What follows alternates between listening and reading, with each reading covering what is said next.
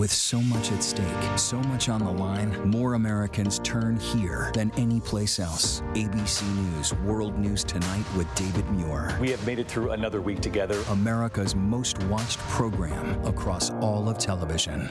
It's being called the most consequential election of a lifetime, the most important vote. And with so much on the line, it demands the most straightforward, newsmaking, real answers, the most informed voices from all sides. The countdown is on to the vote. What will our future look like? ABC's This Week with George. It all plays out right here every Sunday. The most consequential week yet of this hyper political year.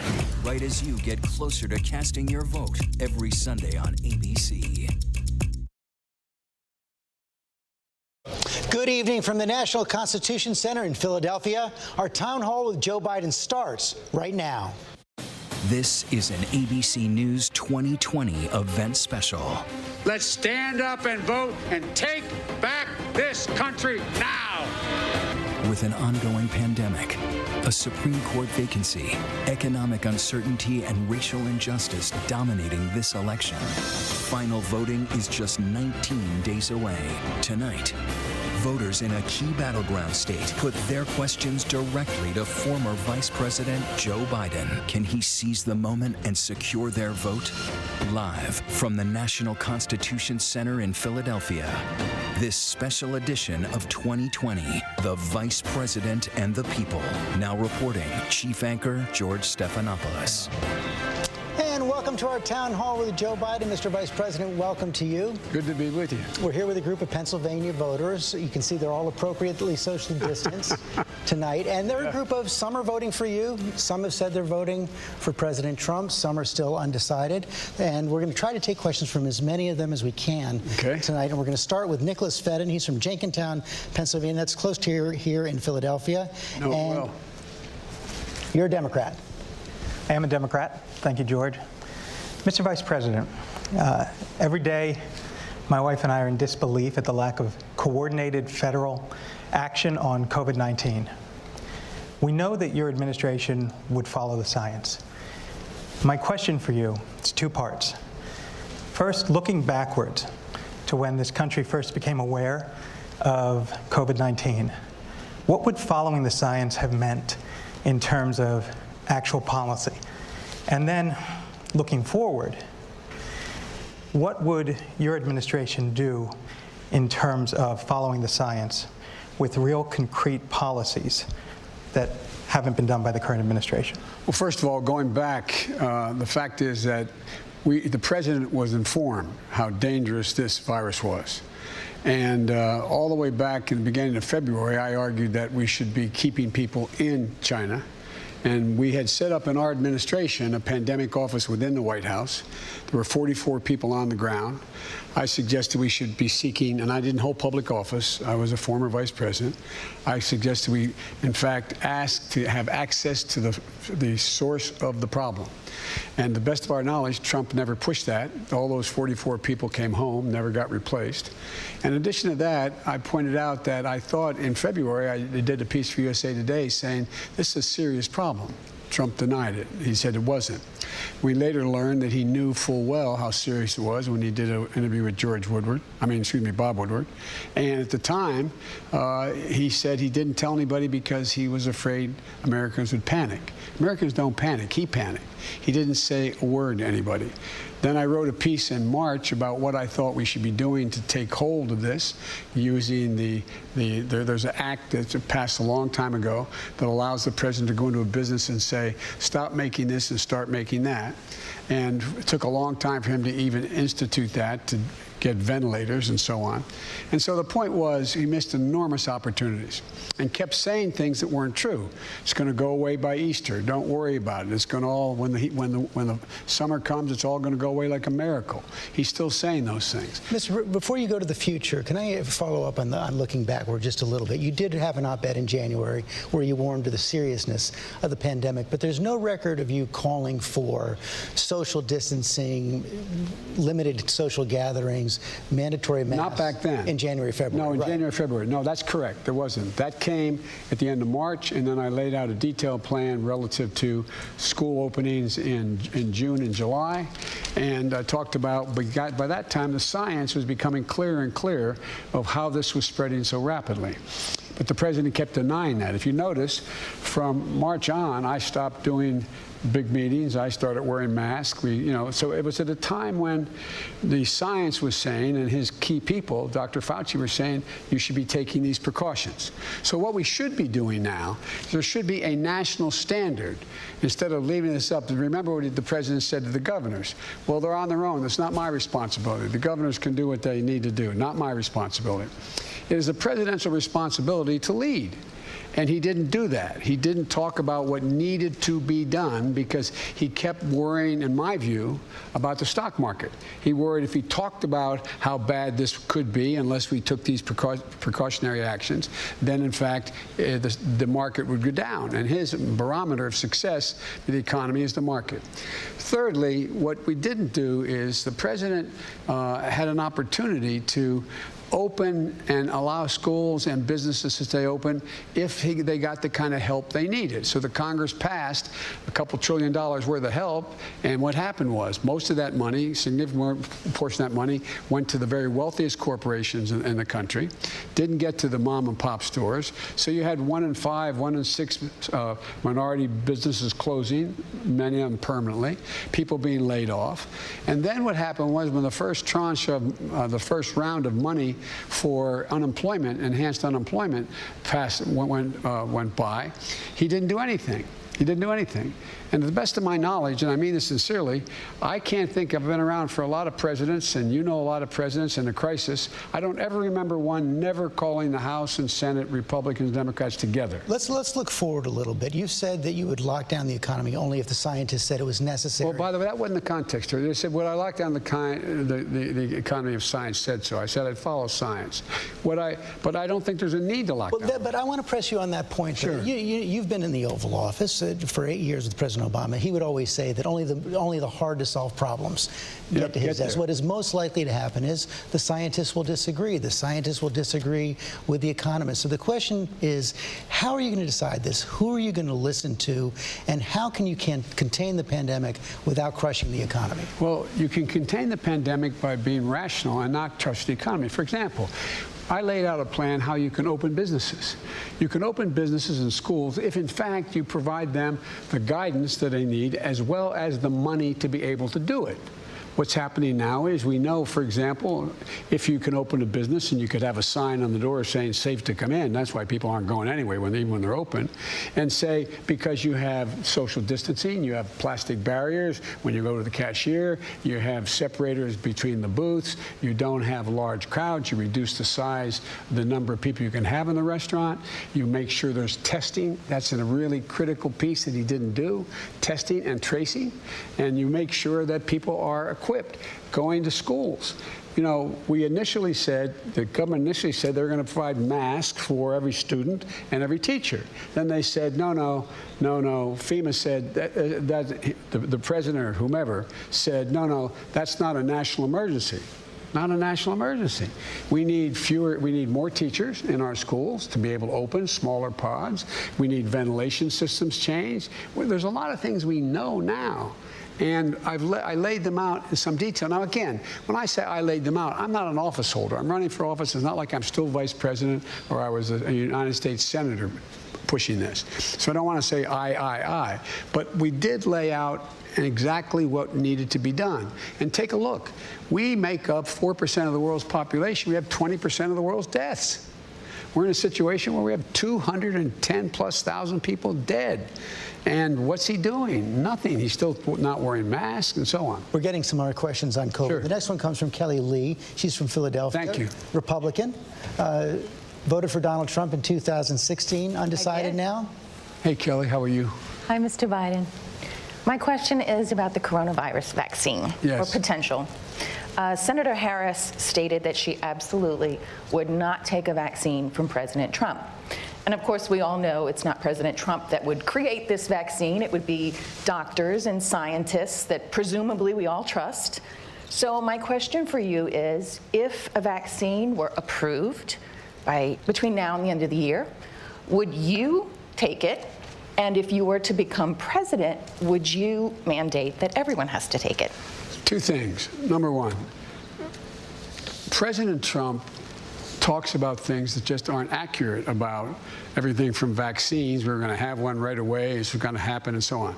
The point is that if the scientists, if the body of scientists say, that this is what is ready to be done and it's, it's been tested, they've gone through the three phases. Yes, I would take it. I'd encourage people to take it. But President Trump says things like, you know, everything from this crazy stuff he's walking away from now, inject bleach in your arm and that's going to work. I'm not being a bit, I'm not being facetious. I mean, he's actually said these things. And now Regeneron is the answer. That's going to cure everything. There's 500,000 doses. We got a couple, you know, we have a, more than a few million people. Um, you know, and so, and most of the, if you notice, most of the companies who are developing these vaccines are, are working, they're making real progress. I meet with four leading scientists at least twice a week in the beginning, four times a week, giving us the detail on what kind of progress is being made. And right now, they do the right thing. When they run into a serious problem, they halt the test. They don't continue until they figure out what the problem was. They're not there yet. And the most scientists say it's not likely to have a vaccine that would be available until the beginning of next year, into the, into the spring of next year. And in the meantime, what I worry about is the same thing with Regeneron, which is, which is a useful antidote, not antidote, a useful uh, tool. But what's happening is there was no plan to figure out how to distribute it. How many, you know, we have 500,000, you know, uh, um, vials of it. Well, we don't have all the testing equipment. We don't have all the ability to, get it to the people who need it. And what we should be doing now, and allegedly it's happening, but I've not seen it yet, nor the docs that I've talked to seen it, there should be a plan when we have the vaccine, how do we distribute it? And once we get it, if it's safe, it's, if it's effective, will you mandate its use? The answer is depending on how clear there's vaccines, they say, have a very positive impact and they're going to affect positively 85% of the American public. Or there's others say this vaccine is really the key. This is, this is, the, this is the golden key. It depends on the state of the nature of the vaccine, when it comes out, and how it's being distributed. That would depend on. But I would think that we should be talking about uh, depending on the continuation of the spread of the virus, we should be thinking about making it mandatory. How could you enforce that? Well, you couldn't. That's the problem. Just like you can't afford, you can't enforce measles. You can't, you can't come to school unless you have a measles shot. You know, you can't. But you can't say everyone has to do this. But you would just like you can't mandate a mask. But you can say, you can go to every governor and get them all in a room, all 50 of them as president, and say, ask people to wear the mask. Everybody knows. And if they don't, fines? And they don't, no, not fine. Then I go to every governor, I go to every mayor, I go to every councilman, I go to every local official, say, mandate the mask. Man, say this is what you have to do when you're out. Make sure you encourage it being done. Look, George, you and I know, and I think you do too as well, the words of a president matter. Absolutely. No matter whether they're good, bad, or indifferent, they matter. And when a president doesn't wear a mask or makes fun of folks like me when I was wearing a mask for a long time, then, eh, you know, people say, well, it mustn't be that important. But when a president says, I think this is very important, for example, I walked in here with this mask, but I have one of the N95 masks underneath it. I left it in, in the, uh, in, in, my dressing room, the dressing room, the, the, the, room I was in before I got here. Um, and so I think it matters what we say. And we're now learning that children are getting the virus, not with as, as, serious consequences. But we haven't, there's been no studies done yet on vaccines for children. So there's a long way to go, but we can make progress in the meantime and save lives. And last point I'll make, if you, if you listen to the head of the, of the CDC, he stood up and he said, you know, while we're waiting for a vaccine, he held up a mask, you wear this mask, you'll save more lives between now and the end of the year than if we had a vaccine. Than if we had a vaccine. It's estimated by every major study done from the University of Washington to Columbia that if, in fact, we wore masks, we could save between now and the end of the year 100,000 lives. And avoid lockdowns? And avoid lockdown. Yes, you don't have to lock down if you're wearing the mask. Let's get a question on the economy. Anthony Argyrakis. Thank you. I hope I answered your question. From Canonsburg, Pennsylvania. It's a suburb of Pittsburgh, Republican. I know it. For President Trump. Thank you, George. Thank you, uh, Mr. Vice President. You stated that anyone making less than $400,000 will not see one single penny of their taxes raised. That's right. But also state that you are going to eliminate the Trump tax cuts.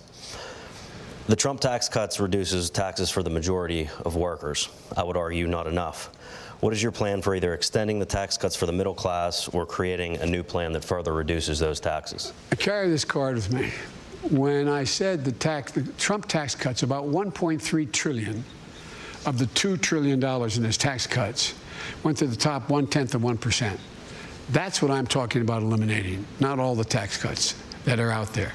And by the way, if you just take a look, we reduced the corporate tax rate from 35%, and Democrats and Republicans who were in office thought it should come down to 28%. He reduced it to 21%. You have 91 out of every of the Fortune 500 companies not paying a single solitary penny. If you raise the corporate tax just back to 28%, which is a fair tax, you'd raise 1 trillion, 300 billion dollars by that one act. If you made sure the people making over 400 grand paid what they did in the Bush administration, 39.6%, you would raise another, it goes up to, uh, let me get the exact number here, about another 200, excuse me, uh, $92 billion. So you can raise a lot of money to be able to invest in things that can make your life easier make you change your standard of living by making sure you have affordable health care, by making sure you're in a situation where you're able to send your kid to school, and if you have a student debt, you can deal with it, making sure that your, your home, you can pay your mortgage. You got 20 million people right now. Mr. President, let me press you on that, though. Sure. You're going to raise the corporate tax, you're going to raise taxes on the wealthy. Is it wise to do even that when the economy is as weak as it is right now? Another 900,000 people. That's, that's a great question. Moody's did an analysis of my detailed analysis of my tax plan and my economic plan.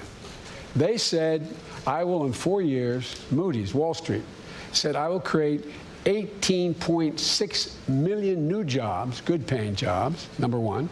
Number two, and I'll increase, the GDP will grow by a trillion dollars more than it would under Trump and 7 million more jobs than under Trump. And the reason is when you allow people to get back in the game and have a job, everything moves. Everything moves. Right now, you got the opposite. You had last year, during, this pandemic, you had the wealthiest billionaires in the world, in, in, in the nation. They made an, another $700 billion. $700 billion. He talks about a V-shaped recovery. It's a K-shaped recovery. If you're on the top, you're going to do very well. And the other thing I'm, and if you're in the bottom, or you're in the middle or the bottom, your income is coming down. You're not getting a raise. I, I, should. I don't know what you do. You may get a raise. Hope you're a billionaire. I, but, but, but, but, but, but, all kidding aside, but it's about growing the economy. And George, the way out. The reason why I'm so optimistic about economic recovery, more than I've ever been, is we have these four crises happening all at once, and one helps the other. For example, we're going to invest a great deal of that money into infrastructure and, and, and to a green infrastructure. We're going to put 500,000 charging stations on new highways we're building and old highways we're building. We're going to own the electric market. You know as well as I do from your days, uh, you know, in the old days, where the president has spends about $600 billion a year on government contracts. Everything from making sure they have aircraft carriers to, to automobile fleets for the, uh, in the United States if you make make and we can and it's not violation of any international trade agreement made in america. If you actually insist that whatever that product is made in america including the material that goes into the product we it's estimated we're going to create somewhere between another 4 and 6 million jobs just by doing that. But what's happening now under his trade policy a lot of this is going overseas. You get a benefit from going overseas if you have much of it being made overseas. So if you send it overseas, you get a 10% tax increase on your uh, on, on the product. If you make it in America and you bring it back, you get a 10% growth. If you bring back a company and you're going to open up an old an old facility, you get a 10% tax credit for all you invested. That actually works, George. So there's not going to be any delay on the tax increases. No, well, I got to get the votes. I got to get the votes. That's why, you know, uh, the one thing that I, I have this strange notion we are a democracy. Some of my Republican friends and some of my Democratic friends even occasionally say, well, if you can't get the votes by executive order, you're going to do something. Things you can't do by executive order unless you're a dictator. We're a democracy. We need consensus. Got to take a quick break. We'll be Sure. right back. I hope I answered your question. The people of the United States, in order to form a more perfect union, establish justice, ensure domestic tranquility, provide for the common defense, promote the general welfare, and secure the blessings of liberty to ourselves and our posterity, do ordain and establish this Constitution for the United States of America.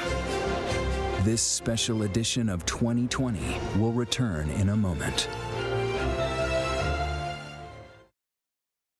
Welcome to Disney Plus. Are you ready? Drop in and explore. The action, the adventure, and the originals. There's no limit to what you'll find. These are your worlds. So come on. Dive deeper into the universes you love. Wherever and whenever you want them. You'll find them all here on Disney Plus. Yes, mornings may look different these days, but where you start your day, where you spend your mornings, where you get connected to everything that's happening. And face it, there's a whole lot happening in our world these days. where you get all the breaking new information of the day to help you navigate through these times. That's why we're here. Good morning, sunshine. And making sure you start your day off with a smile and some sunshine. Good morning, America. Good morning, America. Good morning, America. Oh, how I love saying that. Wake. I know what happened, and I'm not guilty. Why the fascination with criminal trials? Figure out what's really out there. She revealed she had murdered his family. I know in my heart they did this. It's the time of suspicion. The ending's really tough. You don't know whether truth is going to be difficult to find unless you try to find it.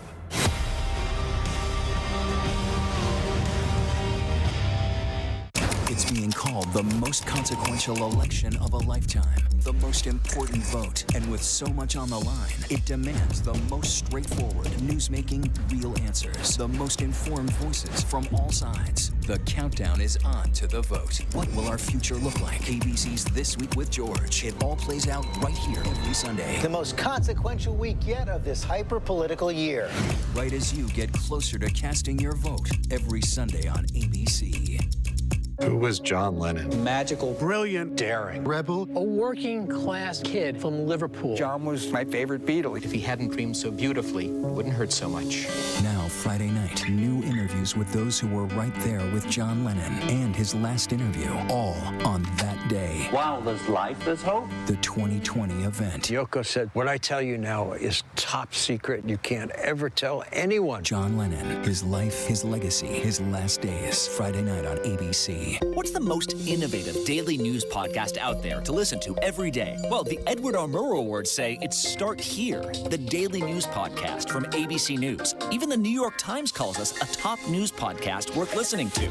So if you like getting behind the biggest news stories of the day, inside all the details, the backstory, and what will happen next, then listen to Start Here, the daily news podcast from ABC News. It's like no other news podcast out there. Even the critics agree. Listen free on Apple Podcasts. Now could be a good time to have another baby. Are you crazy? I'm in love with you. Now that I said it out loud, it does sound weird. Please stop. You were so fine, I had to remind myself to breathe. Let's do this. How's your quarantine going?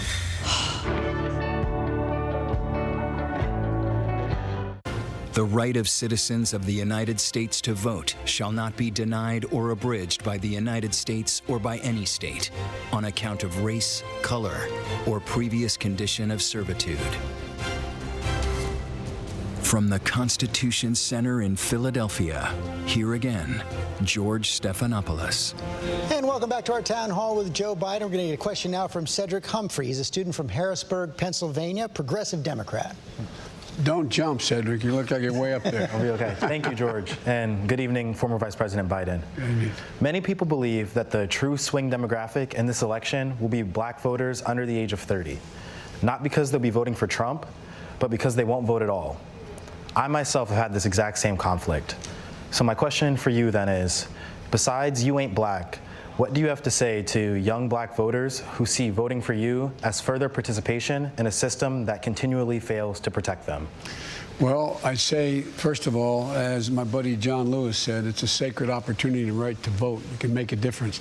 If young black women and men vote, you can determine the outcome of this election. Not a joke. You can do that. And the next question is, am I worthy of your vote? Can I earn your vote? And the answer is, there's two things I think that I care, and I've demonstrated I care about my whole career. One is, in addition to dealing with a criminal justice system to make it fair, and make it more decent, we have to be able to put black Americans in a position to be able to gain wealth, generate wealth. And so you look at what they, that entails. It entails everything from early education. That's why I'm supporting making sure that we in Title I schools, as you know, schools with the least tax base to be able to support their schools. I increased the funding for them from 15 to to, uh, to uh, 45 billion dollars. That allows every teacher in that school to make up to 60,000 bucks. And the problem now is they're leaving the schools. They're not there. We're short about a million and a half teachers, a million and a quarter teachers. Number two, every three and four and five year old will go to school, school, not daycare, school. And what all the great universities, including the one you've gone to, go to, or went to, in fact, talks about in the last eight years what's happened. What happens when you let them go to school, they make up rapidly the whatever, the, whatever um, fail, whatever shortcoming they had in terms of their education prior to that. They have not heard as many words spoken, et cetera, et cetera. What happens is that the studies show that 58% will increase by 58% their chance of going all through uh, 12 years of school and going through successfully. We'll also provide for the ability to bring in social workers and, and school psychologists. We have one school psychologist in America now for every 1,507 kids. It should be one to 500, not just in, in, in, in schools that are poor, but in all schools. Because we learned that, for example, drug abuse doesn't cause mental illness. Mental illness causes drug abuse, the failure to get hold of people and, and deal with their anxieties. In addition to that, I, I provide for $70 billion for HBCUs for them to be able to have the wherewithal to do what other universities can do because they, they don't have the kind of foundational support they need. And so that would allow them, for example, like we did in our administration, the president allowed me to go down and we awarded a, a, a cybersecurity laboratory uh, ability to compete for a cybersecurity laboratory. The federal government spends billions of dollars a year on universities because they're the best kept secret or where most of the major inventions come out of. And so that school now will be able to produce young black women and men who are going to go into a field of the future that's burgeoning, cybersecurity. And that's what that's what's going to help a great deal. In addition to that, if you're a young man about to graduate or you graduated from school and you want to own your first home or you're well, it's awful hard to get the money depending on the background where, what's, what your, uh, your, your, excuse me, your economic background is to get a down payment. So we're going to guarantee first-term home buyers a $15,000 down payment for first-term home buyers. In addition to that, what all the studies now show, and I've been arguing this for a long time, is young black entrepreneurs are just as successful as white entrepreneurs or anyone else given a shot. But you can't get the money. Where do you go to get the startup money? So what President Obama and I did, we had a program where we took a billion, five hundred million dollars, and we invested in all the SBAs around the country, in the state SBAs, small business associations, and that generated $30 billion came off the sideline because if you have a guarantee of $200,000 for your new startup enterprise, young entrepreneur, you're going to be able to attract, if it's government money as a guarantee, you'll be able to attract another $100,000. It, it generated $30 billion. Well, I'm changing that program, and I'll get this done without much trouble, I believe, in the Congress, from uh, from 15, uh, 1.5 billion dollars to 30 billion dollars to 30 billion. That'll take 300 billion dollars off the sideline and grow because you know. And for example, if you, in fact, uh, and I were the same age and we split our differences and we were the same age, and we went to the same builder to buy us each the same home, but my home was in a white neighborhood on one side of a highway, and yours is in a black neighborhood. Same exact home. Your home will start off being valued 29% less than my home. Yet your insurance for that home will be higher. You'll be taxed more for it. We've got to end this. That's what got me involved in politics in the first place, a thing called redlining. We can change so much that we can do so much to change the circumstances to give people a real opportunity. Cedric, but, did you hear what you needed? Oh, I'm sorry. I was just saying, do you hear what you needed to hear? Uh, I think so. Okay. Well, there's a lot more if you want to. If you're going to hang around afterwards, I'll tell you more. Okay. Let's get No, but I really mean it. It is, the, it is the key. Look, this is the way every other. How, how do most? Like my dad, he lost his job up in Scranton. And it took him three years to be able, he moved down to Delaware to Claymont, Delaware, little steel town, and sent us home to our grandpop to live with him. We finally got back. We lived in apartments, became Section 8 housing much later. It wasn't, it was just normal apartments. And, but it took him five years to be able to buy a home. Well, we bought a three bedroom home with four kids and a grandpop living with us, but it accumulated wealth. You build up wealth. That's how middle class folks make it. They build up wealth. Then he was able to borrow a little against that to be able to help us get to school, those kinds of things. It's about accumulating wealth. And there's very, you're behind an eight ball. The vast majority of people of color are behind an eight ball. And it's the same way what's going on now with all this money that's been voted. What's happened? You go to the bank if you're a black businessman, and I and the president fired the only inspector general to see over, oversee all this help coming from the Congress. And what happens? You go in and they say, uh, "Do you have an account here? No. Do you have a Do you have a credit card with this? No. Have you borrowed from us before? No. We bail these suckers out. They're not liable for any of the money, but they still won't run it. They still won't lend it to you. We got to change that. It's about accumulating wealth. Want to get another question in here from Angelica Politaros? No, not at all. Garnet Valley, Pennsylvania, Hi. Republican who voted for President Trump last time. Thank you. Thank you, George. Thank you, Vice President Biden. Nice to meet you. Um, what's your view on the crime bill that you wrote in 1994, which showed prejudice against minorities? Where do you stand today on that? Well, first of all, things have changed drastically. That crime bill, went and voted, the Black Caucus voted for it. Every black mayor supported it across the board. And it didn't. The crime bill itself did not have mandatory sentences except for two things. What it had uh, three strikes and you're out, which I voted against in the crime bill. But it had a lot of other things in it that turned out to be both bad and good. I wrote the Violence Against Women Act. That was part of it. The assault weapons ban and other things that were good. What I what I was against was giving states more more money for prison systems that they could build, state prison systems. And you have 93 out of every 100 people in jail now is in a state prison, not in a federal prison, because they built more prisons. I also wrote into that bill a thing called drug courts. I don't believe anybody should be going to jail for drug use. They should be going into mandatory rehabilitation. We should be building rehab centers to have these people housed. We should wipe out, we should, we should decriminalize marijuana, wipe out the record so you can actually say in honesty, have you ever been arrested for, mar- for anything? You can say no because we're going to pass a law saying there is no background that you have to reveal relative to the use of marijuana. And so there's a lot of things, but in addition to that, we got to change the system. I joined with a group of people in, in the House to provide for changing the system from, from punishment to rehabilitation. Along with a guy named Arlen Specter, who you may remember, I wrote the Second Chance Act. But in the meantime, an awful lot of people were jailed for minor drug crimes after the Exactly crime. right. Was it a mistake to support it? Yes, it was. But here's, the, here's where the mistake came. The mistake came in terms of what the states did locally. What we did federally, we said it was, and you remember, George, was all about the same time for the same crime. What I had done as chairman of the Judiciary Committee, I did took the 10 circuit courts of appeals, took some really brilliant lawyers working for me in judiciary. We did a study and we determine what happens if, for the first, second, third offense, for any crime in the, in the criminal justice system, in, in, in the, uh, uh, at the federal level, if you're a black man, it's the first time you committed robbery, what, how long would you go to jail on average? If you're a white man, how long? Black man would go to jail on average 13 years, white man, two years. I go down the list of every single crime. So we set up a sentencing commission. We didn't set the time.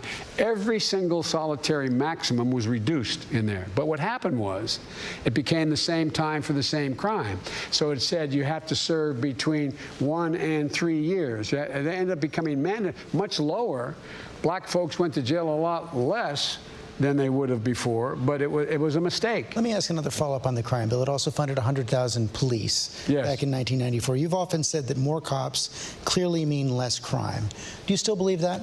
Yes, if in fact they're involved in community policing, not jump squads. For example, when we had community policing from the mid 90s on till, till, uh, um, till um, uh, Bush got elected, what happened?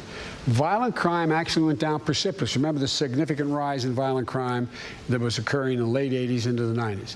It went down, and fewer African Americans were arrested because you had the requirement. The cops didn't like it. They didn't like the community policing because you had to have two people in a vehicle. They had to get out of their cars. They had to introduce themselves to who owned the local uh, liquor store, who owned the local grocery store, who was the woman on the corner. And they, what they would do, George, they'd actually go and give people their phone numbers a cop would give the phone number. So if, if Nellie Smith was on the second floor where drug deals took place and things happened uh, uh, below her, she her apartment, she could call and say, "It's Millie, and there's something going on here," and they'd never reveal it was her because they know if she knew that in fact they report, they'd never report the crime. She'd never report.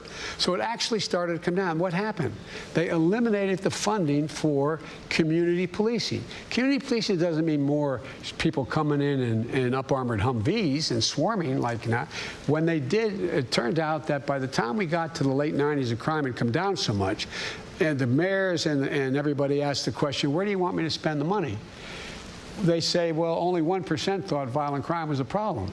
It was as high as 22%. Right now, we have a systemic problem. How do you get the kind of policing, prevent the kind of policing? You have to change the way in which they police. One of the things I'm going to do, George, is what is set up a national study group made up of cops, social workers, as well as made up of the black community and the brown community to sit down in the White House and over the next year come up with significant reforms that need to take place within communities. You have to bring them together.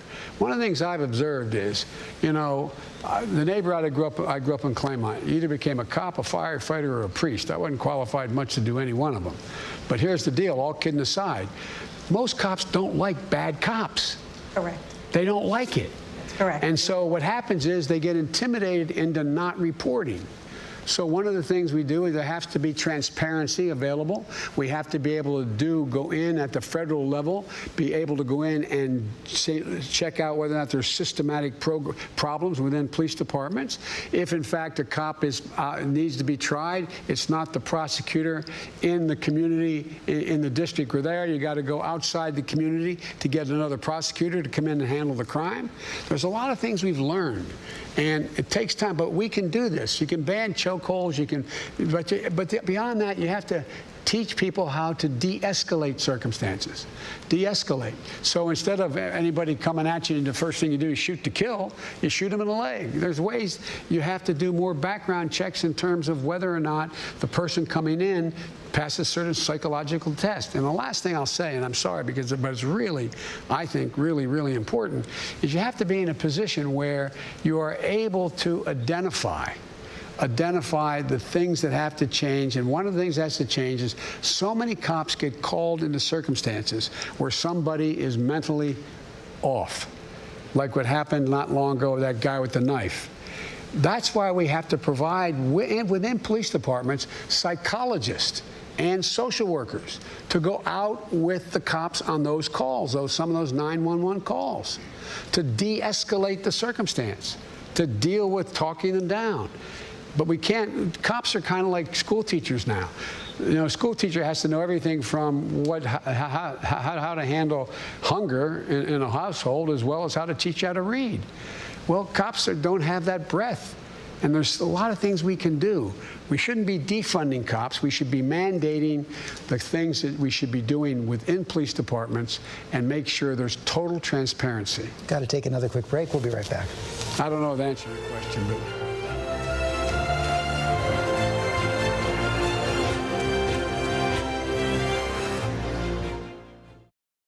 ABC News, straightforward. Tomorrow, get ready for an all time high with all time low. With an amazing performance for you. Tomorrow on Good Morning America's concert series, sponsored by CarMax. I know what happened, and I'm not guilty. Why the fascination with criminal trials? Figure out what's really out there. She revealed she had murdered his family. I know in my heart they did this. It's the time of suspicion. The ending's really tough. You don't know whether truth is going to be difficult to find unless you try to find it.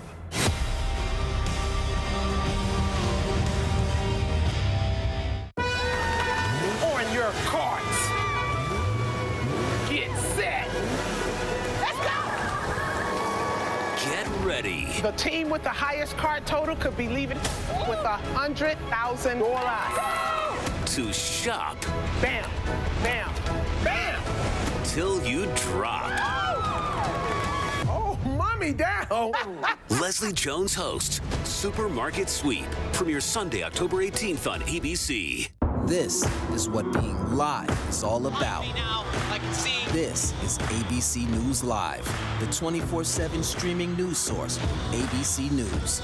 Breaking news, live events as they happen, streaming live, non-stop, straight to you. Original, on the edge, breakthrough storytelling from ABC News, National Geographic, ESPN, all designed differently for you to stream straight to any screen whenever you want, free. And imagine the most celebrated, epic live events and moments, all playing out right before your eyes. See those flames behind me? And go deeper inside the groundbreaking exclusives from the campaign trail only ABC News gets. Watch ABC News Live right now and anytime. Streaming on Roku, Hulu, Facebook, and abcnews.com. ABC News Live. Streaming everywhere, right to you. ABC News Live. The waters of the Outer Banks are unforgiving and full of riches for the fishermen who dare. The best of the Northern Fleet are heading south. But the locals know where the giants lie. And if you thought the waters were unforgiving, wait until the battle begins. Wicked Tuna Outer Banks. New episodes Sundays at 9 on National Geographic. With so much at stake, so much on the line, more Americans turn here than any place else. ABC News World News Tonight with David Muir. We have made it through another week together. America's most watched program across all of television. Welcome to Disney Plus. Are you ready? Drop in and explore. The action, the adventure, and the originals. There's no limit to what you'll find. These are your worlds. So come on. Dive deeper into the universes you love. Wherever and whenever you want them. You'll find them all here on Disney Plus. Now, with so much on the line, ABC News, America's number one news, is right there for you live on Hulu with stories of strength, stories of hope. Because now, when it matters most, Hulu has live news. Hulu has live news. Hulu has live news, and that news is ABC News. ABC News Live on Hulu. ABC News Live on Hulu. Watch the news you need. Thanks so much for streaming with us. Streaming to all Hulu subscribers right now. John Lennon, his life, his legacy, his last days. While there's life, there's hope. New interviews and his last interview. The new 2020 event, Friday night on ABC.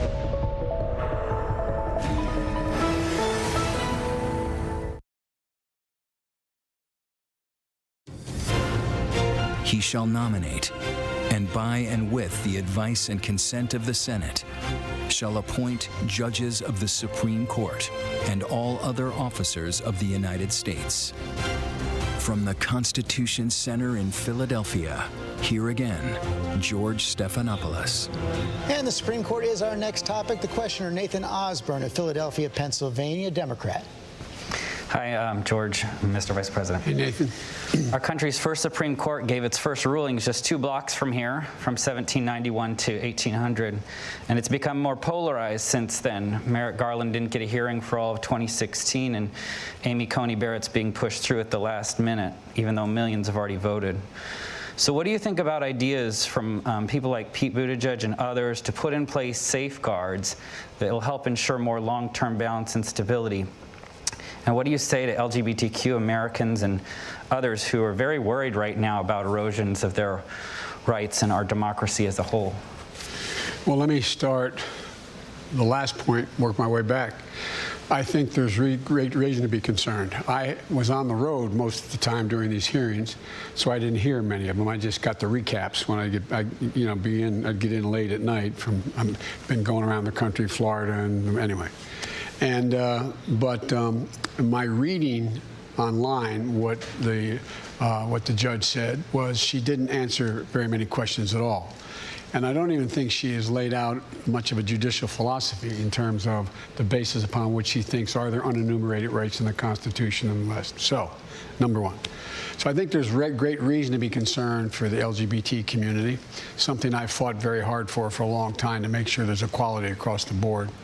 Number two, I think that also healthcare overall is very much in jeopardy as a consequence of the president's going to go directly after this election directly to the Supreme Court within a month to try to get Obamacare wiped out after we've already 10 million people have already lost their insurance from their employer and wants to take 20 million people out of the system as well, plus 100 million people with pre-existing conditions.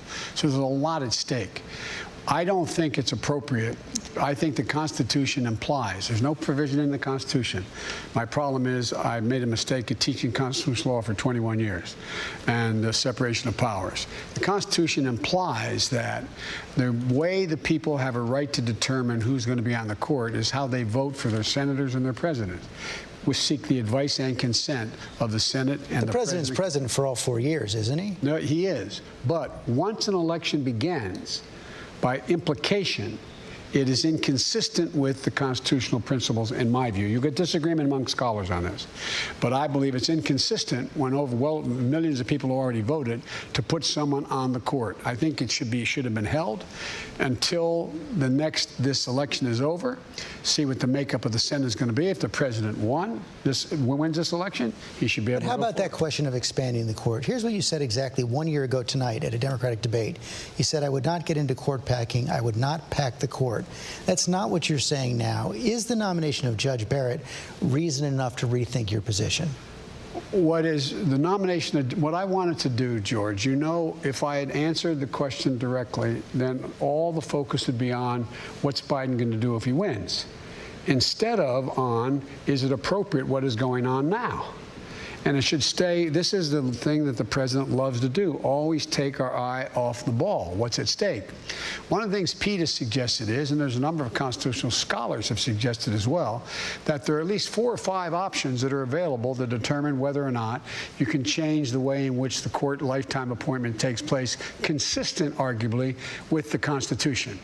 I have not been a fan of pat co uh, court packing because I think it just generates what will happen.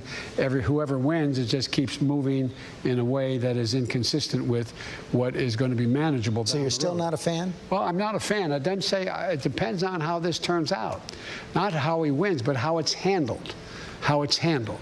But there's a number of things that are going to be coming up, and there's going to be a lot of discussion about other alternatives as well. What does that mean, how it's handled? How will that determine well, for, for, for, for example, there's actually real live debate on the floor if people are really going to be able to have a time to go through this. You know, I don't know anybody who's gone on the floor and just and you know that's been a controversial justice in terms of making fundamentally altering the, the the makeup of the court that's gone through in a day, kind of thing. I mean, it depends on how much they rush this. And you think about it, George.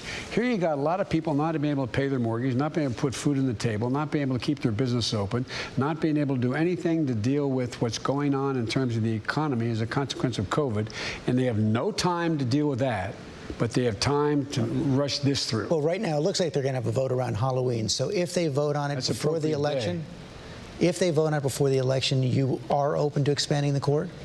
I'm open to considering what happens from that point on. You know, you've said so many times during the campaign, all through the course of your career, it's important to level with It the but George, people. if I if I say no no matter what answer I gave you, if I say it, that's the headline tomorrow. It won't be about what's going on now, the improper way they're proceeding. But don't voters have a right to know where you They stand? They do have a right to know where they stand, and they'll have a right to know where I stand before they vote. So you'll come out with a clear position before Election Day? Yes, depending on how they handle this. But look, what you should do is you got to make sure you vote.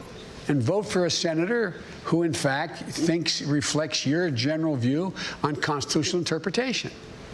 And vote for a president who think is more in line with you. And if you oppose the position that I, I would not have appointed her, but if you oppose my position, vote for Trump. Vote for a Republican who shares that view. But that's your opportunity to get involved in lifetime appointments that have presidents come and go. Justices stay and stay and stay. We have a question from a Republican, Andrew Lewis. I would call, I guess a disaffected uh, Republican. You cast a write-in vote for John Kasich in 2016. You're going to vote against President Trump this year. And John's writing in for me, by the way. I know that. Mr. Vice President. tease, I'm sorry. Mr. Vice President, my father, Drew Lewis, served as Secretary of Transportation under President Ronald Reagan in his first Oh, term. Oh, yeah, I'll be darned. And some of his closest allies and friends were Democrats, including House Speaker Tip O'Neill and Senator Ted Kennedy. Sadly, today we have highly partisan and dysfunctional governance, and I believe President Trump is primarily responsible for creating this toxic environment. As president, how will you avoid the temptation to exact revenge and instead take the high road and attempt to restore bipartisanship, civility, and honor to our democracy? As written by a fellow who won the Pulitzer Prize for a book he wrote um, about the presidency, he said, You know, I doubt whether Biden is really Irish. He doesn't hold a grudge. Um, in politics, grudges don't work. They're not, they make no sense. I really mean it. I have never, and the, the second point I'd make is, Everybody talks about, yeah, Joe, when you were a senator and a chairman of foreign relations or chairman of judiciary, you got a lot of things done. You're able to cross the aisle, but the days are changed. When you're vice president, you got a lot done, but it can't happen anymore. It can. We got to change the nature of the way we deal with one another. And it starts off by the way your father was and Tip was and others. You don't question another man or woman's motive. You can question their judgment, but not their motive. We, we badly need an infrastructure bill. Well, what, what, happens? I stand up and I say, you know, we need an infrastructure bill, Senator, but I tell you what, you're in the pocket of the cement industry. But let's see what we can do. You can't get anywhere. Nothing happens. Nothing happens. I learned that lesson a long time ago. I've never, even when it's obvious on its face what the motive is, stick to the subject and listen to the other guy. Listen what I will be doing as if I'm elected president, the first thing, and not a joke, and you can ask if they tell you your dad's old friends on the Republican side. I'm going to pick up the phone and call them and say, let's get together. We got to figure out how we're going to move forward here because there's so many things we really do agree on. And with Trump out of the way, the vindictiveness of a president going after Republicans who don't do exactly what he says gets gets gets taken away. There's going to be, I promise you, between four and eight Republican senators are willing to going to be willing to move on things where there's bipartisan consensus. Last example I'll give you. You know, after uh, we uh, uh, the after Trump had been elected, named the next president, wasn't sworn in yet. I've been working on a thing called the cure, uh, a bill relating to cancer cures. Okay? And it was called the Cancer Moonshot. And I worked with a number of Democrats and Republicans, and we had a bill that was about $9 billion that made significant increases in research and development on cancer alternatives, NIH, and particularly cancer, specific cancer initiatives. And we only had at the time, I think it was a, a 111 or 114, whatever it was, votes in the, in, in, in the House. I don't hold the exact number. And we had fewer than 40 in the Senate. But after he was elected, I got those people together as vice president, and we sat down and we worked it out. And we ended up getting it passed 396 votes in the House and, and uh, 94 votes in the Senate. And at the end of the day, because it had to do with the Biden cancer moonshot I've been working on, Mitch McConnell, Mitch McConnell stood up, and I was presiding officer, and moved to name the bill after my deceased son, Bo, who had just died. So there is, there is, there are ways to bring this together. But how about the question of political accountability? And is there some tension between that and bringing people together? You know, Robert Mueller laid out a lot of evidence of possible obstruction of justice by President Trump. What would a Biden Justice Department do with that evidence? What the Biden Justice Department will do is let the Department of Justice be the Department of Justice.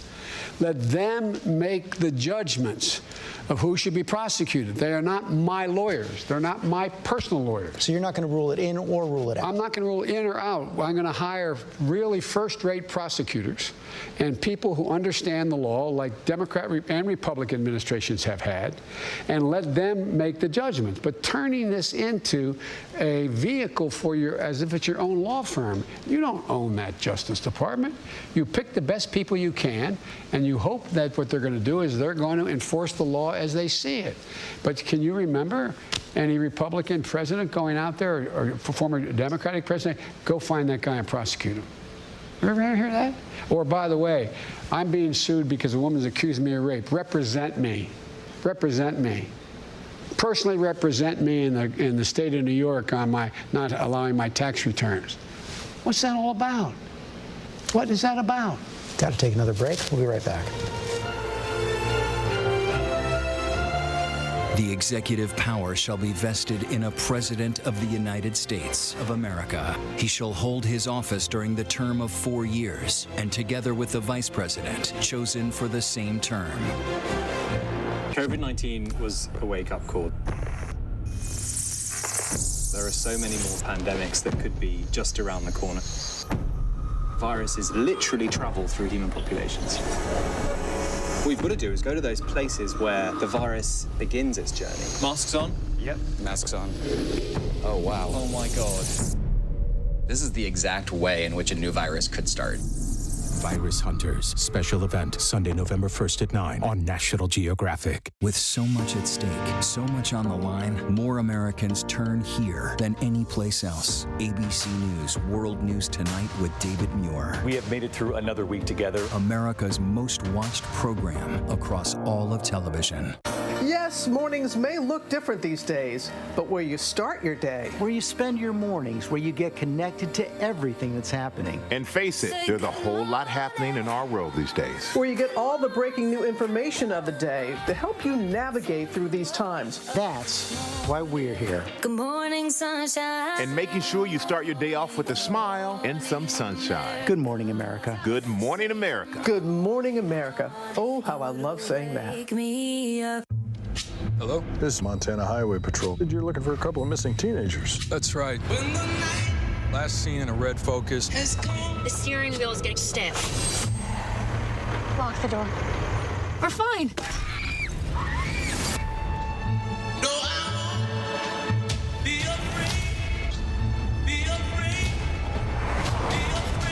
Got ourselves a predicament.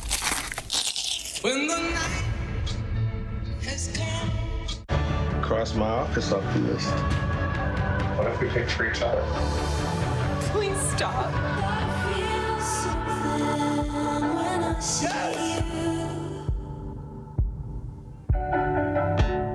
What's the most innovative daily news podcast out there to listen to every day? Well, the Edward R. Murrow Awards say it's Start Here, the daily news podcast from ABC News. Even the New York Times calls us a top news podcast worth listening to. So if you like getting behind the biggest news stories of the day, inside all the details, the backstory, and what will happen next, then listen to Start Here, the daily news podcast from ABC News. It's like no other news podcast out there. Even the critics agree. Listen free on Apple Podcasts. On your carts. Get set. Let's go. Get ready. The team with the highest card total could be leaving with a hundred thousand dollars. To shop Bam, bam, bam. till you drop. Mommy down. Leslie Jones hosts Supermarket Sweep. Premieres Sunday, October 18th on ABC. Right now, at this defining moment in America, with so much on the line. We gon' be alright. We gon' be all From ABC News, Turning Point, the groundbreaking special Nightline series. Taking over, taking on. This moment for America. My America, your America, our America. This is Turning Point, the special Nightline series. We gon' be alright. Late night on ABC.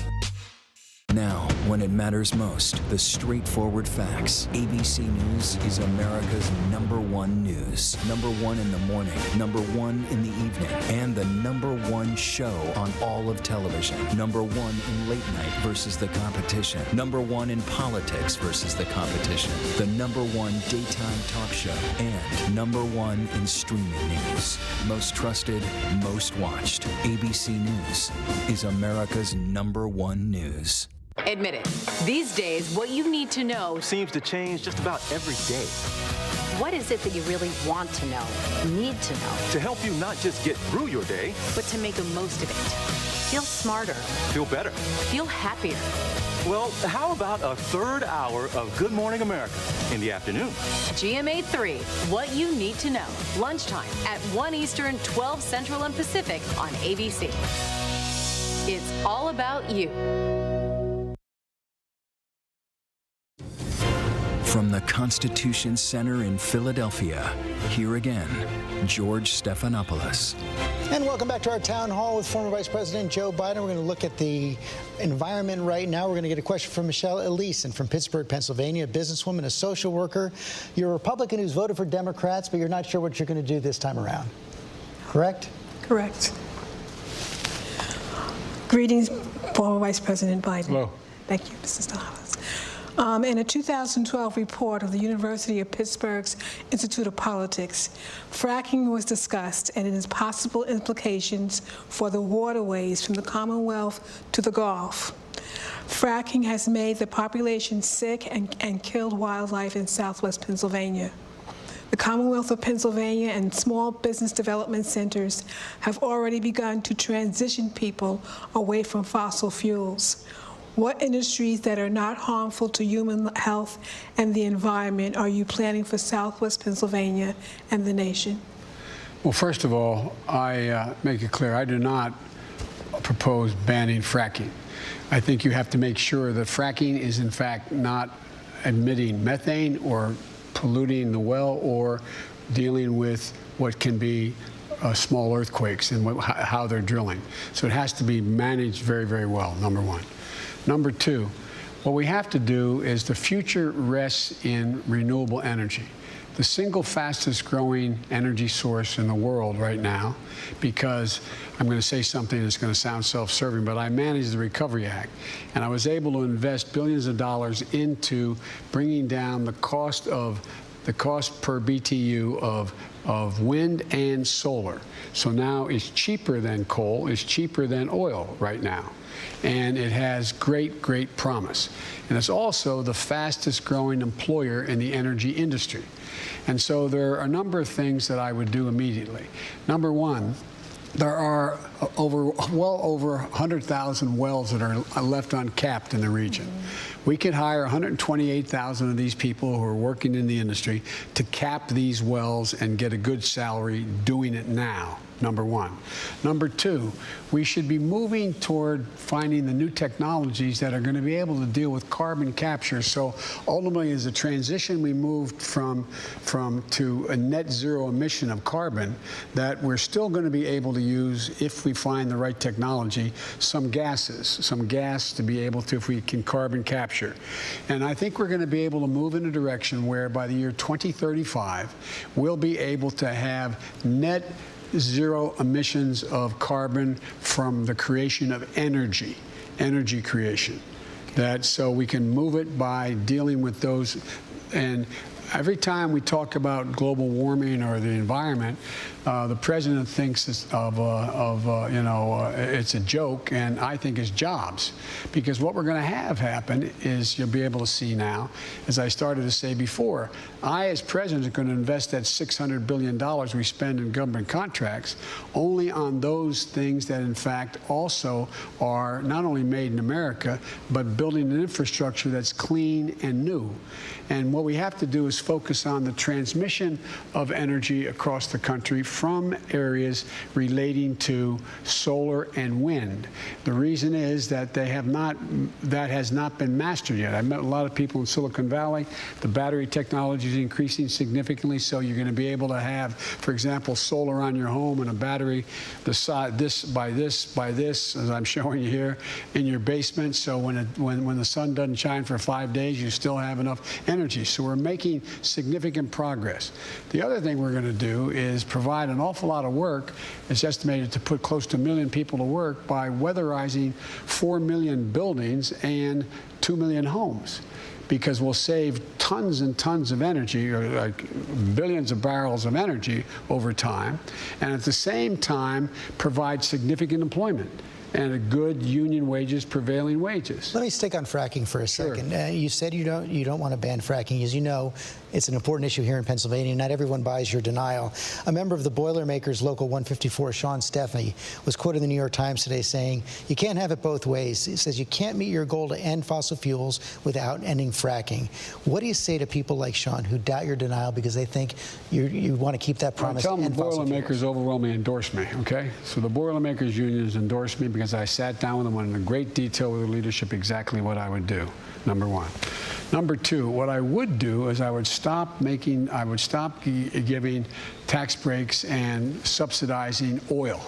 We don't need to subsidize oil any longer, number one. We should stop that and save billions of dollars over time. What I would also do with regard to, there's no, the difference between me and the new Green Deal, they say automatically by 2030, we're going to be carbon free. Not possible. So are you for it or against it? You say you're not for it, but in your website it says you call it a crucial framework. The Green my, Deal. My, my deal is a crucial framework, but not the new Green Deal. The new Green Deal calls for elimination of all all non-renewable energy by 2030. You can't get there. You're going to need to be able to transition, George, to be able to transition to get to the place where we invest in new technologies that allow us to do things that get us to a place where we get to net zero emission, including in agriculture. I've laid out a detailed plan. We should be taking the plan where we allow significant more land to be put in conservation, plant deep-rooted plants which absorb carbon from the air, and in fact pay farmers to do it.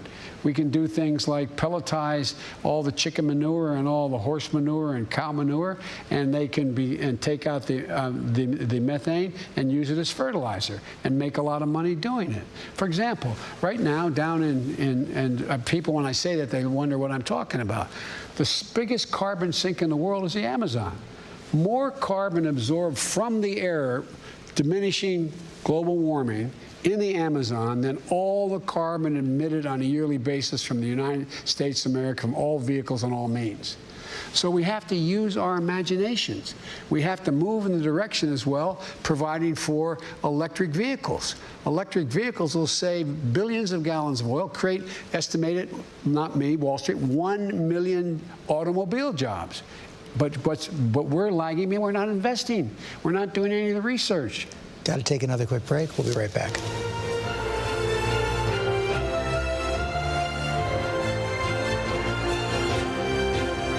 ABC News, it's being called the most consequential election of a lifetime, the most important vote. And with so much on the line, it demands the most straightforward, newsmaking, real answers, the most informed voices from all sides. The countdown is on to the vote. What will our future look like? ABC's This Week with George. It all plays out right here every Sunday. The most consequential week yet of this hyper political year. Right as you get closer to casting your vote every Sunday on ABC. What is necessary for Chicago is a vision, actual solutions for the issues we face. Oh, boy. All people, all voices. One Chicago, united for all. Welcome to Disney Plus. Are you ready? Drop in and explore. The action, the adventure, and the originals.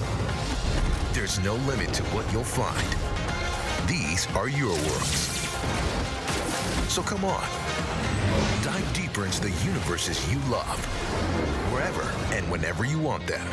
You'll find them all here on Disney Plus. Hello? This is Montana Highway Patrol. You're looking for a couple of missing teenagers. That's right. Last seen in a red Focus. The steering wheel is getting stiff.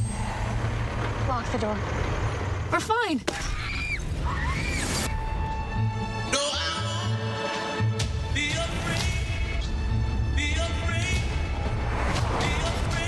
Got ourselves a predicament.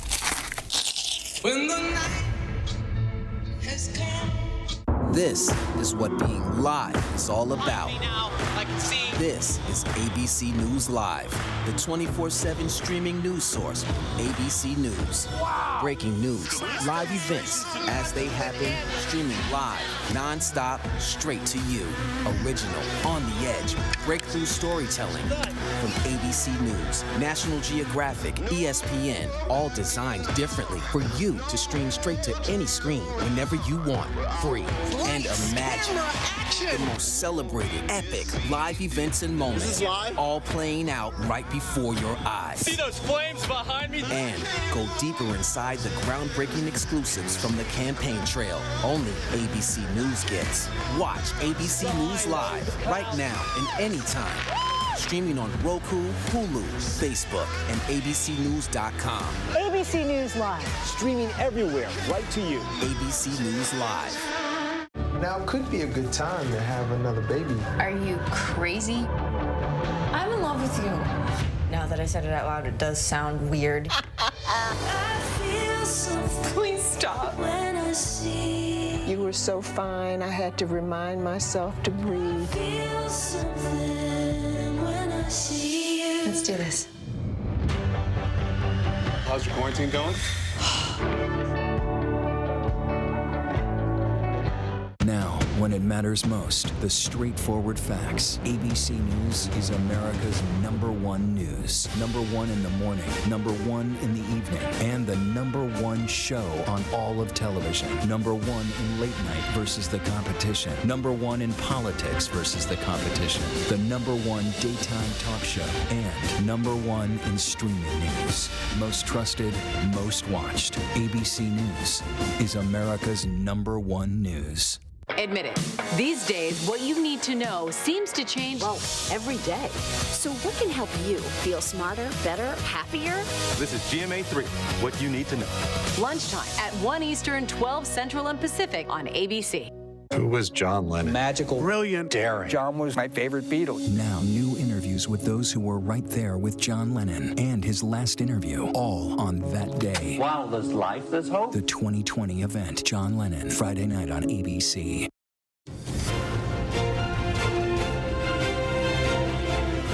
Welcome back to our town hall with former Vice President Joe Biden. The next question comes from Mark Hoffman, Center Valley, Pennsylvania, conservative who voted for Trump in 2016.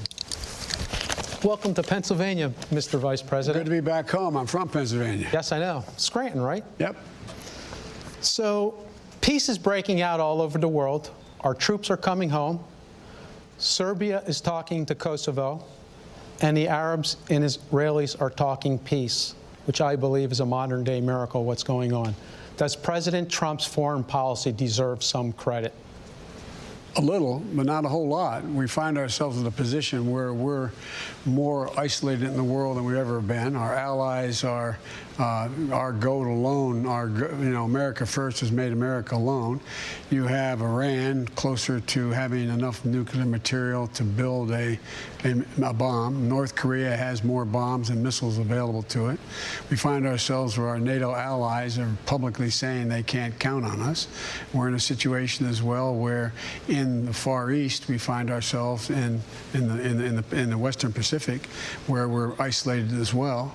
You have Japan Japan and uh, and and uh, South Korea at odds with one another. China is making moves. So I, uh, you know, I would say we find ourselves less secure than we've been. I do compliment the president on the deal with. Uh, uh, uh, with Israel recently, um, but you know, if you take a look, we're not very well trusted around the world when 17 major nations in the world were asked who they trust more, who's the better leader, and the president came in behind both the national survey, international survey, both behind Putin as well as um, uh, Xi.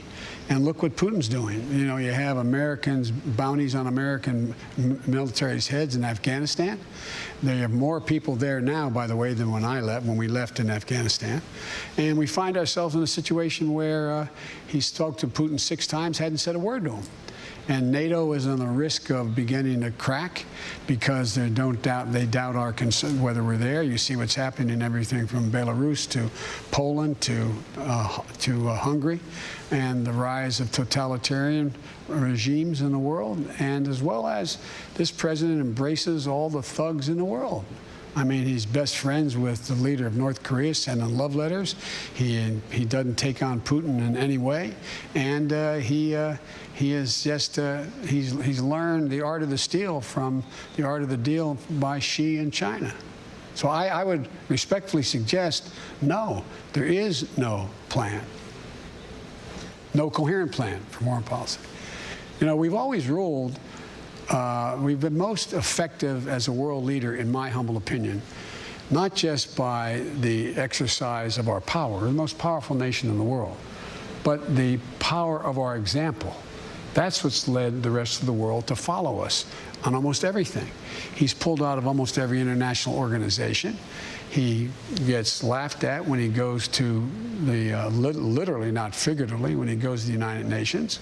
I mean, it's just not, it's not about the president per se. It's about the nation and the lack of respect that's shown to us. I want to get one more question in this segment, and it comes from Mieke Haeck. She's from uh, State College, Pennsylvania. This is your first presidential election that you're voting. Yes. Hi, Mieke. How are you? Um, I'm good, thank you. Um, I'm the proud mom of two girls, eight and 10. My youngest daughter is transgender, the Trump administration has attacked the rights of transgender people, banning them from military service, um, weakening non-discrimination protections, and even removing the word transgender from some government websites. How will you, as president, reverse this dangerous and discriminatory agenda and ensure that the lives and rights of LGBTQ people are protected under U.S. law? I will flat out just change the law, Every, eliminate those executive orders, number one. You may recall I'm the guy who said, uh, I was raised by a man who uh, I remember I was being dropped off. My, my, my dad was a high school educated, well read man who. Uh, was a really decent guy, and I was being dropped off to get, get, an application in the center of our city, Wilmington, Delaware, the corporate capital of the world at the time. And these two men, I'm getting out to get a, an application to be a lifeguard in the African American community because there was a big swimming pool complex. And, uh, and these two men, well dressed, leaned up and hugged one another and kissed one another. I'm getting out of the car at the light, and I turned to my dad. My dad looked at me and said, Joey, it's simple. They love each other. The idea that an eight year old child or a 10 year old child decides, you know, I decided I want to be transgender. That's what I think I'd like to be. It'll make my life a lot easier. There should be zero discrimination. And what's happening is too many transgender women of color are being murdered They're being murdered. I mean, I think it's up to now 17. Don't hold me to that number, but it's it's it's, it's, it's higher now. Yeah.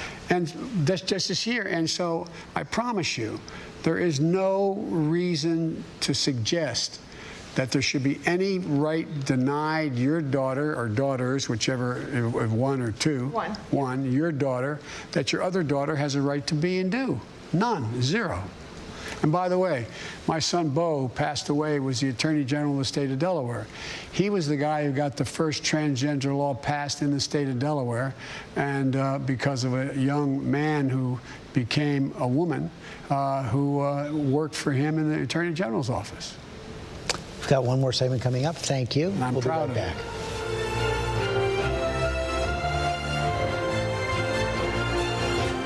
ABC News, straightforward. With so much at stake, so much on the line, more Americans turn here than any place else. ABC News World News Tonight with David Muir. We have made it through another week together. America's most watched program across all of television. Yes, mornings may look different these days, but where you start your day, where you spend your mornings, where you get connected to everything that's happening. And face it, there's a whole lot happening in our world these days. where you get all the breaking new information of the day to help you navigate through these times. That's why we're here. Good morning, sunshine. And making sure you start your day off with a smile and some sunshine. Good morning, America. Good morning, America. Good morning, America. Oh, how I love saying that. Wake me up. Hello? This is Montana Highway Patrol. You're looking for a couple of missing teenagers. That's right. Last seen in a red Focus. The steering wheel is getting stiff. Lock the door. We're fine.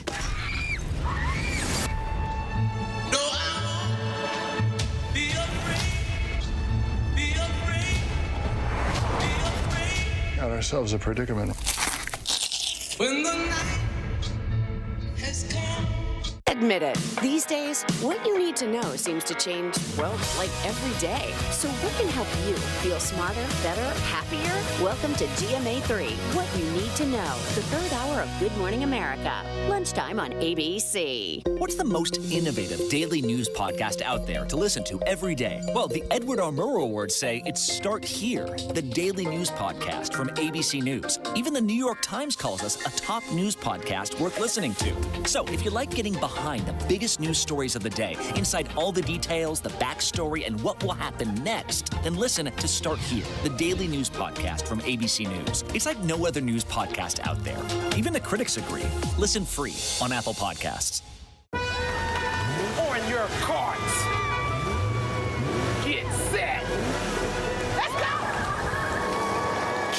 Ready. The team with the highest card total could be leaving with a hundred thousand dollars. To shop Bam, bam, bam. till you drop. Oh, mommy down. Leslie Jones hosts Supermarket Sweep. Premieres Sunday, October 18th on ABC. Welcome to Disney Plus.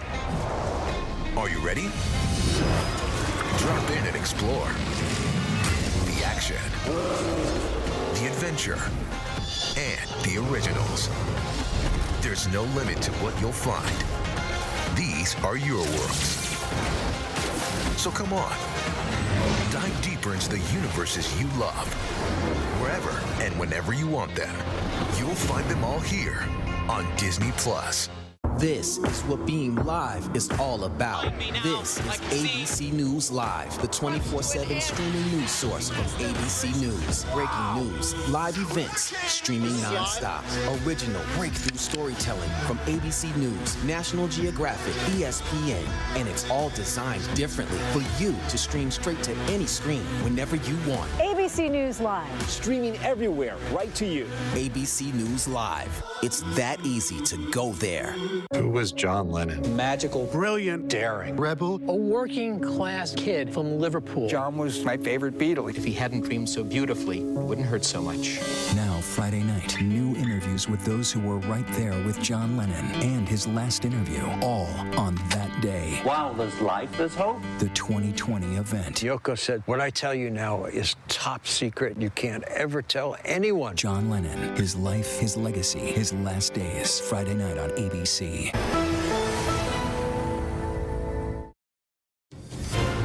The Vice President and the People, a special edition of 2020. Here again, George Stephanopoulos. And welcome back to our town hall with former Vice President Joe Biden. The next question comes from Keenan Wilson, Narberth, Pennsylvania, Democrat. Good, uh, good evening.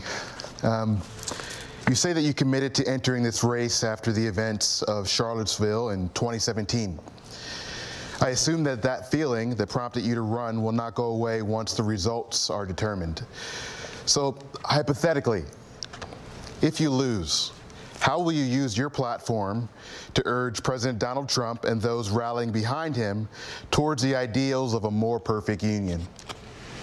Well, to be very honest with you, um, I think that's very hard. He is not, things have not lent themselves to him uh, learning from what's happened, what's gone before. Uh, instead of uh, being chastened by uh, being one of the few presidents, the only president to be impeached and then have a member of his own party vote to expel him, it emboldened him.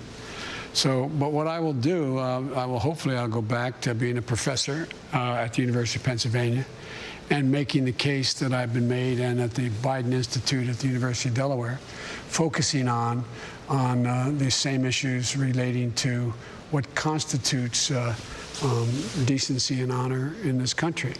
Uh, it's, it's the thing that got me involved in public life to begin with.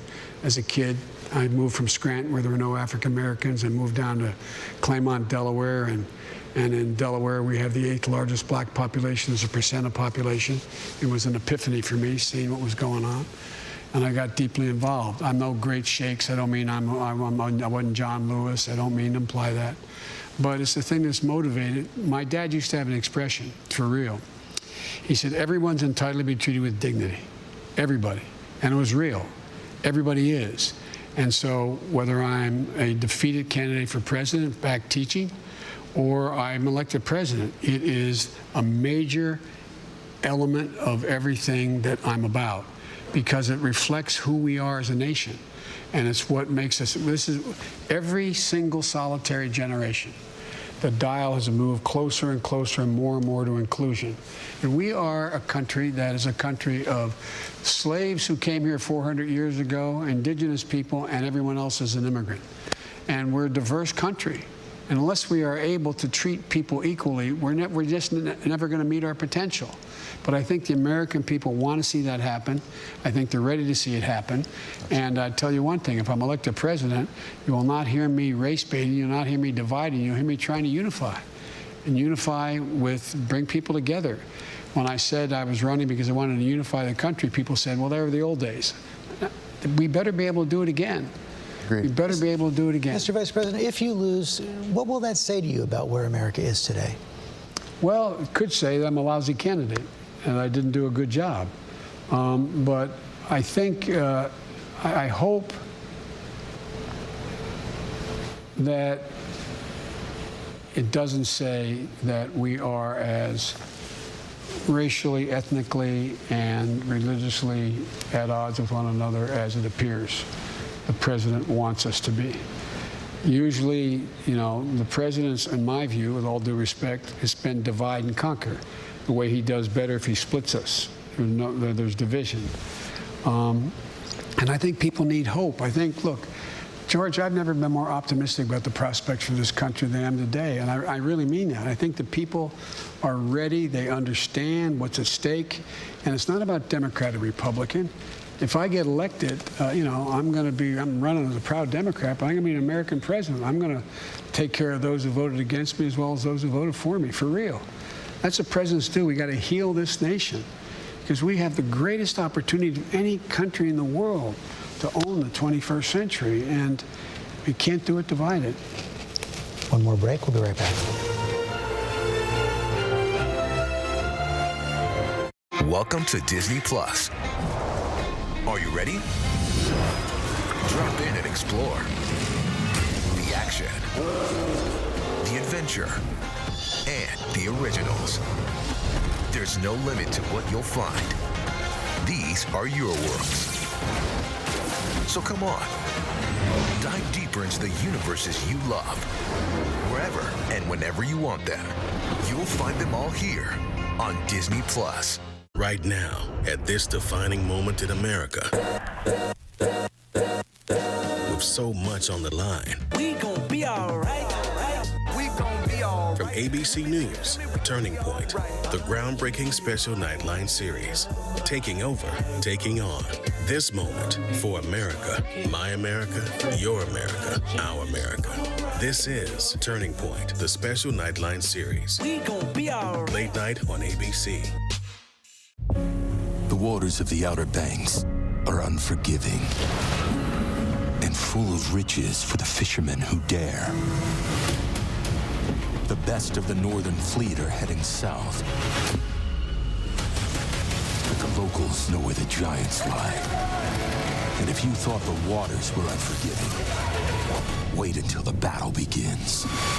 Wicked Tuna Outer Banks. New episodes Sundays at 9 on National Geographic.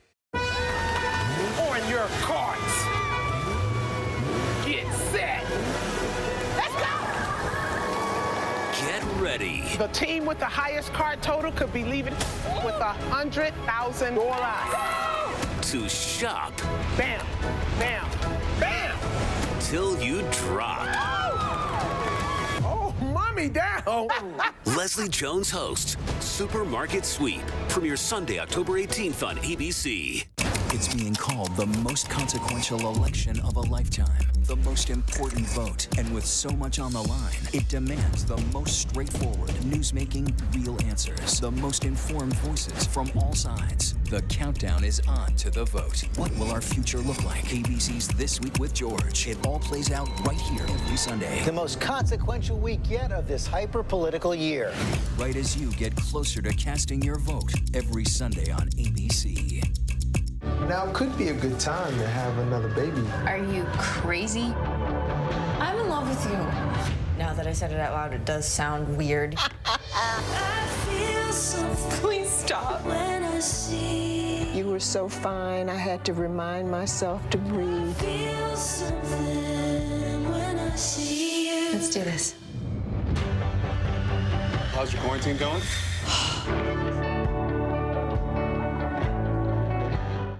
know what happened, and I'm not guilty. Why the fascination with criminal trials? Figure out what's really out there. She revealed she had murdered his family. I know in my heart they did this. It's the time of suspicion. The ending's really tough. You don't know whether truth is going to be difficult to find unless you try to find it.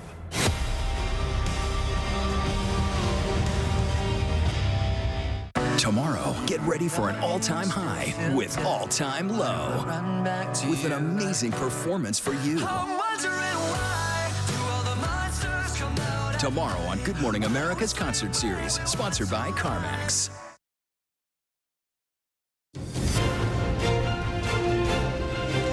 And we are wrapping up our town hall with former Vice President Joe Biden. Mr. Vice President, as you know, President Trump had a town hall meeting tonight as well. Uh, during that town hall meeting, he was asked several times whether he took a, a COVID test the day of your last debate. You're supposed to have another debate a week from tonight. Um, just two quick questions. Do you expect that debate to happen? Will you demand that President Trump take a test that day and that it be negative before you debate? Yeah, by the way, before I came up here, I took another test. I've been taking every day, the deep test, you know, the one they go in both. And because I wanted to be able, I, if I had not passed that test, I didn't want to come here and not, you know, expose anybody.